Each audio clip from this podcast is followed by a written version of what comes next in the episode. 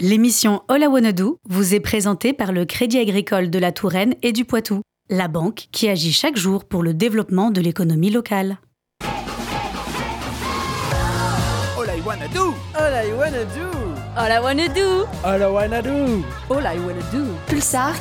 I came into this world and my mom thought I'ma name this little boy Paul, plain old boring old Paul.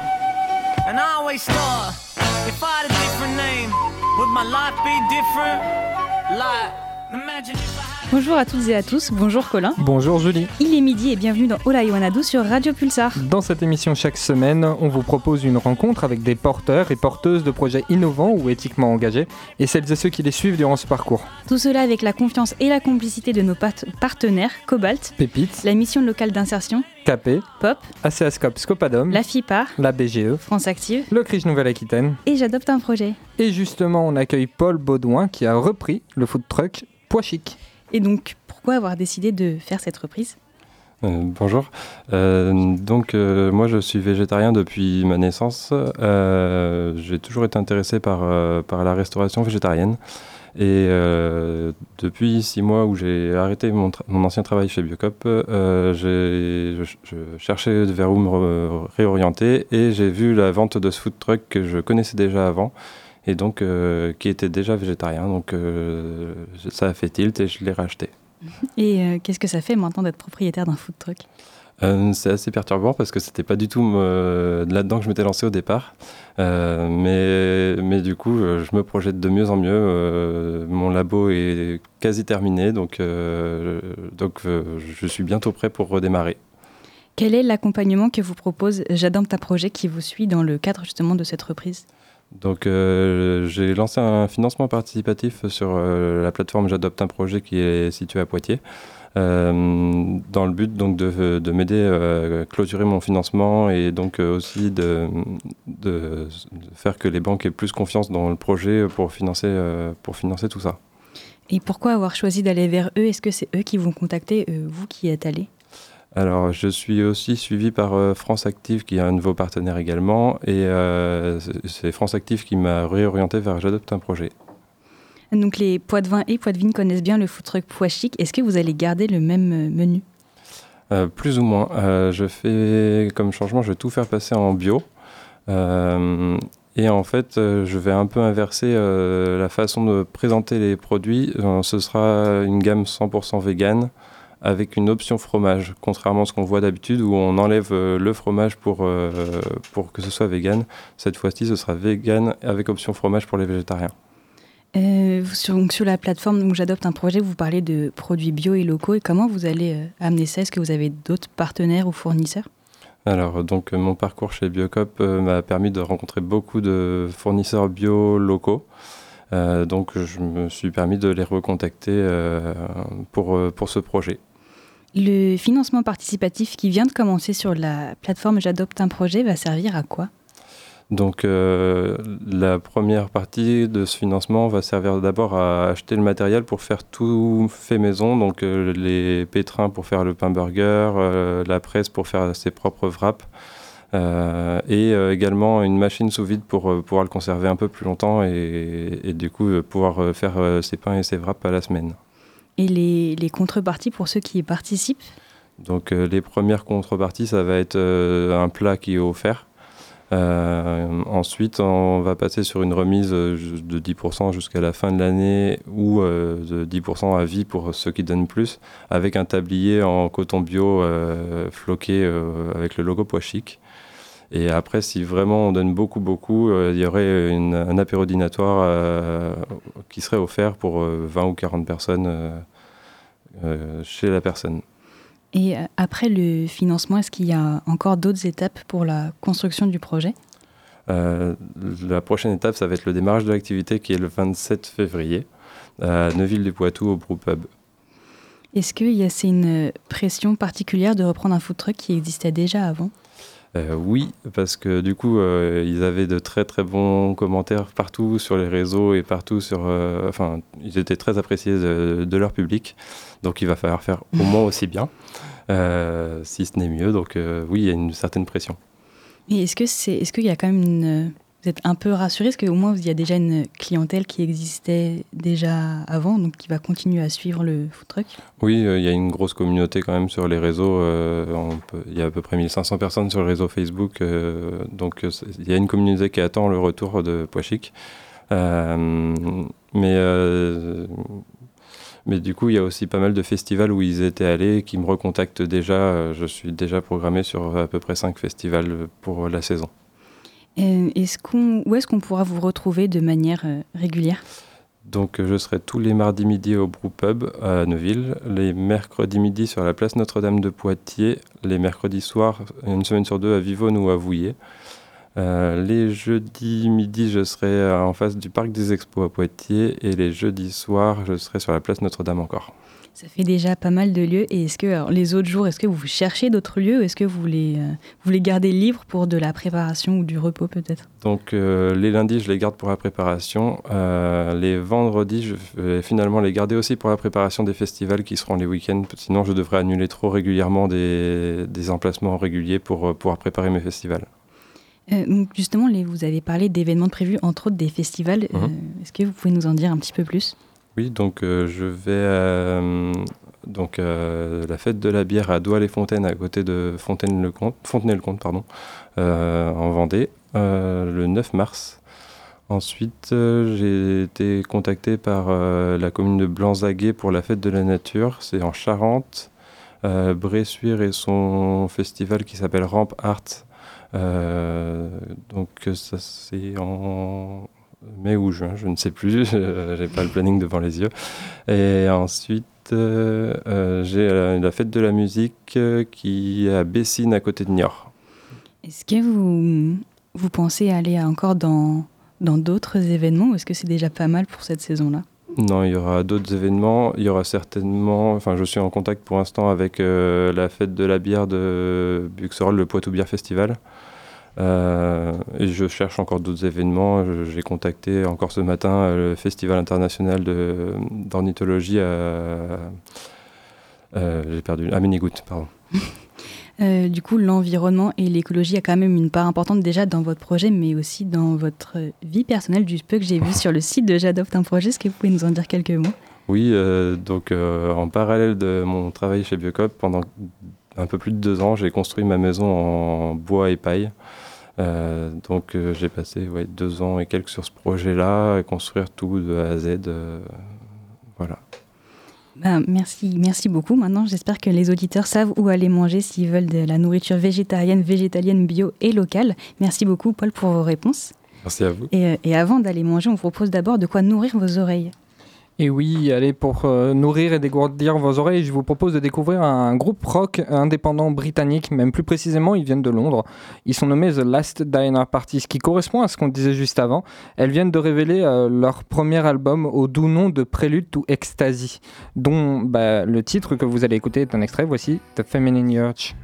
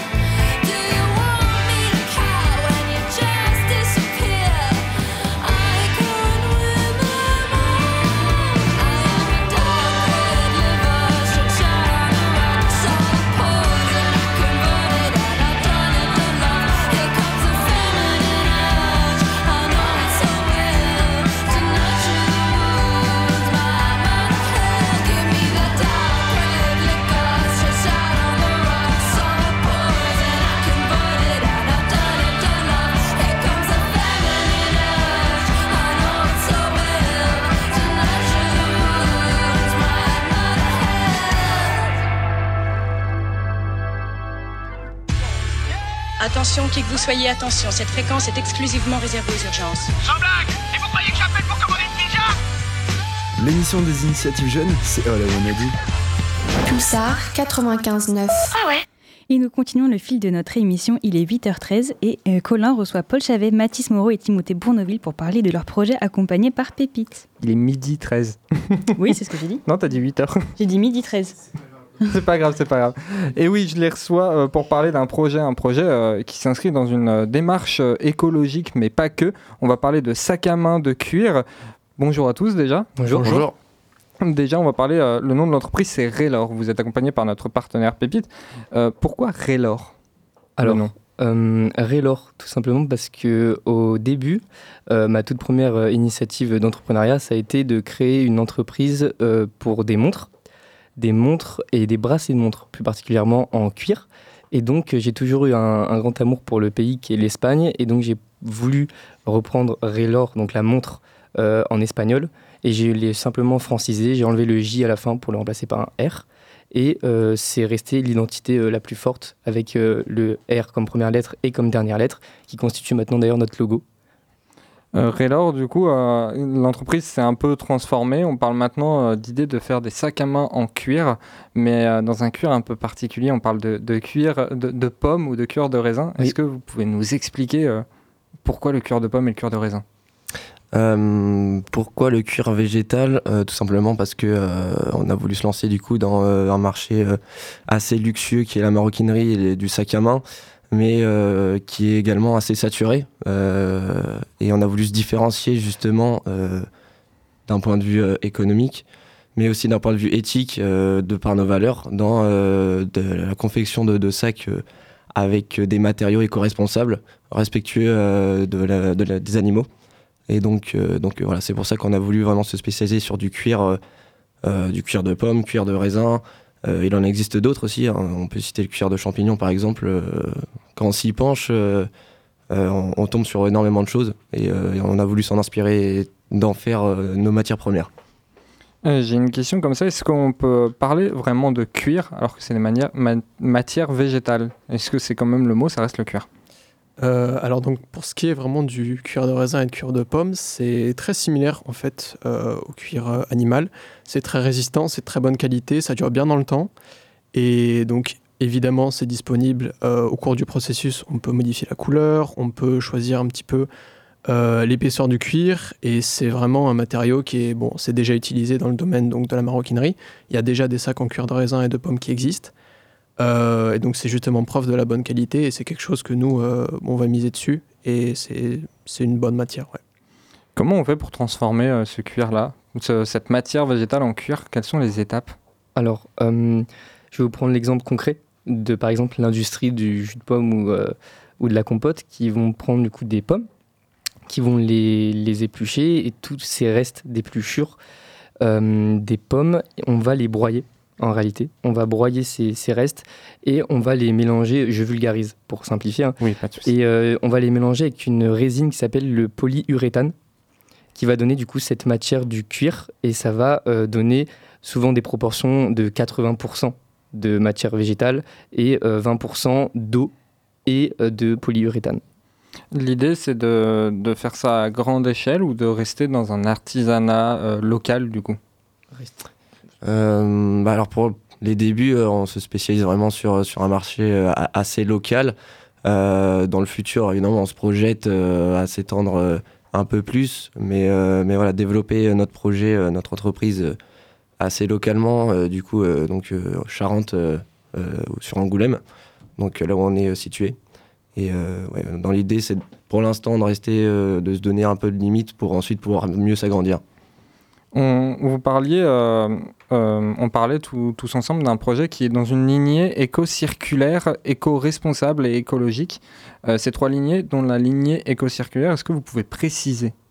Alors oui, éco-circulaire, ça va rejoindre ce que j'ai dit avant, c'est-à-dire que ça va être un cycle presque infini de produits qui ont déjà été fabriqués, que l'on va récupérer en fait. Ça va rentrer dans une sorte de mentalité de recyclage. En fait, on va reprendre des matières, on ne va pas rentrer dans une reproduction, dans une surproduction qui va justement engendrer des conséquences écologiques, comme je pense la plupart le savent, dramatiques. Donc en fait, on va rester dans la récupération et non pas dans la production de cuir. Le projet, il a été monté tout seul au départ, puis rejoint par les compères, oui. Puis dans un second temps, dans un autre moment, accompagné par Pépite. Pourquoi ce choix d'être accompagné par Pépite un peu plus tard ? En fait, donc, durant notre première année de formation, on est en deuxième année maintenant, et on avait donc postulé justement pour ce statut étudiant-entrepreneur qui est donc proposé par Pépite. Et au cours de le début de l'année dernière, le début donc septembre, on a eu ce statut étudiant-entrepreneur, et c'est quelque chose donc on s'était renseigné dessus au préalable, et c'est vraiment un dispositif qui est très pratique pour nous. C'est grâce à eux qu'on est là. On a un accompagnement, on a des contacts, et on a un suivi tout au long du coup de la création de notre projet. Donc ça a été vraiment un choix quasiment, c'était presque logique, parce que c'est vraiment une aide qui est très précieuse pour nous. On peut voir sur Ulule des financements participatifs au nom de Relor. On a un premier financement qui est actuellement ouvert et un autre qui est en attente, qui ne va pas tarder à ouvrir. Est-ce que vous pouvez parler de ces deux financements et pourquoi deux ? Alors oui, donc moi c'est au début quand j'ai fondé cette entreprise justement, donc je partais sur un projet de cuir animal. Voilà, parce que le cuir ça m'a toujours attiré, pour moi c'est la matière la plus noble, car un être vivant, que ce soit végétal ou animal, va donner de sa vie pour donner le cuir.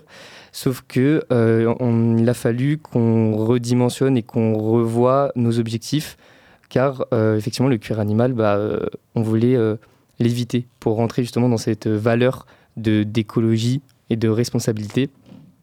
Donc, on a créé cette campagne de cuir animal qu'on a maintenant remplacée, qu'on est en train de créer avec du cuir végétal.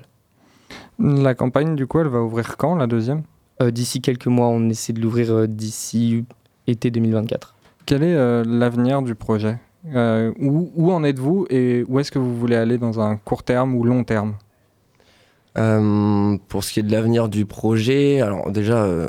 Nous, on aimerait pouvoir se lancer, le projet concrètement d'ici début 2025. Donc, on se donne une assez longue fourchette parce que tout ce qui est administratif pour créer une entreprise, c'est assez long. Après, pour se projeter, pouvoir tout simplement se développer, comme je l'ai dit tout à l'heure, au niveau local. Et puis, au fur et à mesure, pouvoir s'agrandir au niveau de nos locaux. Pouvoir avoir nos usines de production, par exemple, différents services au sein de notre entreprise pour pouvoir ensuite se développer au national et pourquoi pas dans quelques années international aussi. Quel est le public visé du coup concernant ces sacs à main, etc. ou quel est le public visé ? Alors, notre cœur de cible, parce qu'en réalité, il y a beaucoup de gens qui s'intéressent à l'écologie, il n'y a pas de limite d'âge pour ça. Notre cœur de cible, ça va être les 29-39 ans. Les entre guillemets jeunes personnes qui ont un attrait pour l'écologie et qui vont sortir d'études, de master ou de doctorat, qui vont avoir un petit peu d'argent de côté, qui vont vouloir se faire plaisir tout en restant dans une logique responsable. Donc ça va être vraiment cette tranche d'âge, ça va être une mentalité plus qu'un âge, ça va être vraiment des valeurs, les mêmes que les nôtres. Est-ce qu'il y aura d'autres objets de maroquinerie qui seront prévus en dehors du sac à main ?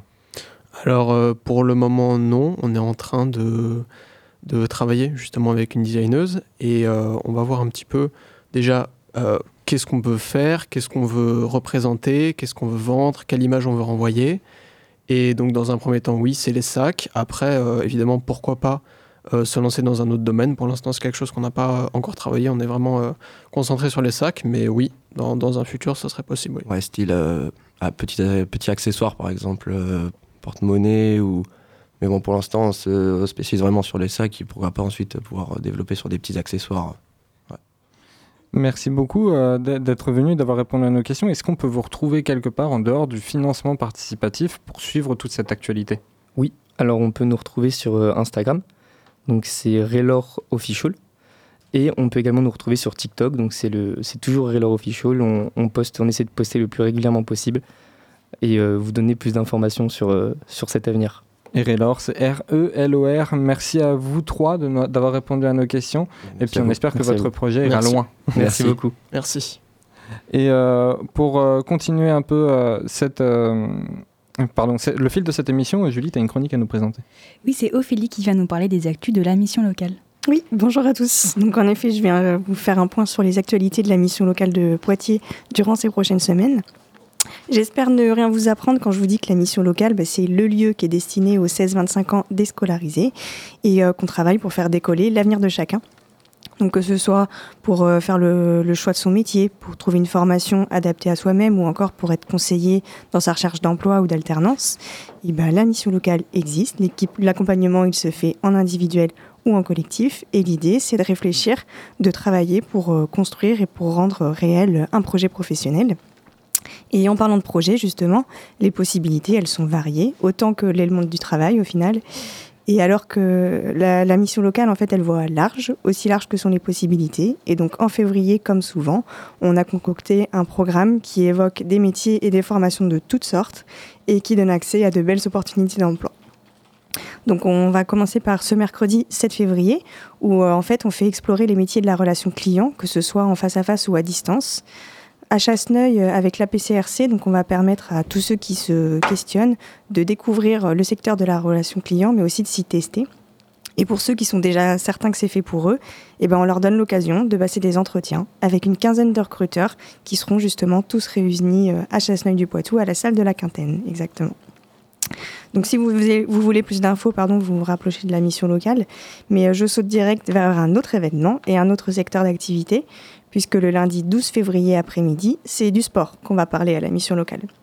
On va en fait accueillir une représentante des formations dans le sport, un futur coach sportif qui est actuellement en formation. Et donc on parlera sport, bien sûr, mais aussi et surtout des compétences associées à ces métiers, des formations pour y accéder, etc. Et puis enfin, je vais vous parler de la web-série Clap Métiers. C'est une web-série où tous les 2 mois, une vidéo sort pour présenter un métier qui a de belles opportunités. Et en février, on va se tourner sur un métier du social. Ce sera le métier d'éducateur spécialisé. Donc je vous invite tout simplement à vous rendre sur la chaîne YouTube associée à la web-série. Et donc vous l'avez bien entendu, la mission locale, c'est simple, c'est diversifié. Toute l'année et pour tout le monde, on a des événements. C'est aussi le lieu où se rendre si vous avez des difficultés dans la vie professionnelle, donc en termes de difficultés financières, de mobilité ou associées au logement, à la santé. Je vous invite juste à pousser les portes de la mission locale pour bénéficier de ces services qui sont gratuits. Et n'hésitez pas, on est là pour vous rencontrer, pour vous aider. Et alors, à bientôt. Merci beaucoup Ophélie, on espère que ceux qui ont besoin d'accompagnement sauront trouver les portes de la mission locale. All I Wanna Do, c'est fini pour cette semaine. Merci à vous Paul Baudouin, Paul Chavet, Mathis Moreau et Timothée Bourneville d'avoir répondu à nos questions. Merci aussi encore une fois à Ophélie pour sa chronique ainsi qu'à Yann à la technique sans qui vous ne pourrez pas nous écouter. Avant de retrouver Anaïs pour Séquence Midi, on vous propose un petit départ en musique. Célène Saint-Aimé est une contrebassiste et chanteuse jazz, une étoile montante qui mélange aux sonorités qu'on connaît des influences de la culture créole et africaine. Elle joue d'ailleurs au TAP ce jeudi à 20h30 avec son projet New Orleans Creole Songs accompagné par un quintet. Mais tout de suite on écoute son titre Cum mortuis in lingua mortua qui est aussi un morceau de Moussorgski, mais c'est pas la question ici. À la semaine prochaine.